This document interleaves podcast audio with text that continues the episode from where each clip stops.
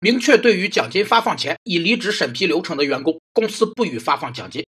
近日，广发证券的员工薪酬管理办法中的这一条款被曝光，立刻在行业引起轩然大波。员工主动离开企业的过程被称为员工自愿离职。有五个员工自愿离职的对策：一是正确认识员工自愿离职行为，把员工流动纳入到正常的人力资源管理框架中；二是重视员工的个体成长和职业生涯的发展，健全人才培养机制。用科学的人力资源管理方法降低员工离职率。三是，在组织内部营造公平的氛围，将员工体验到的不公平感带来的不良影响降到最低程度。四是建立员工认同的企业文化，这是加强员工心理契约的重要条件。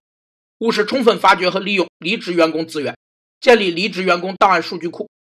有行业资深 HR 表示，通常年终奖只对在职员工发放，已离职员工不再发放。但业绩提成奖金通常会对离职员工发放。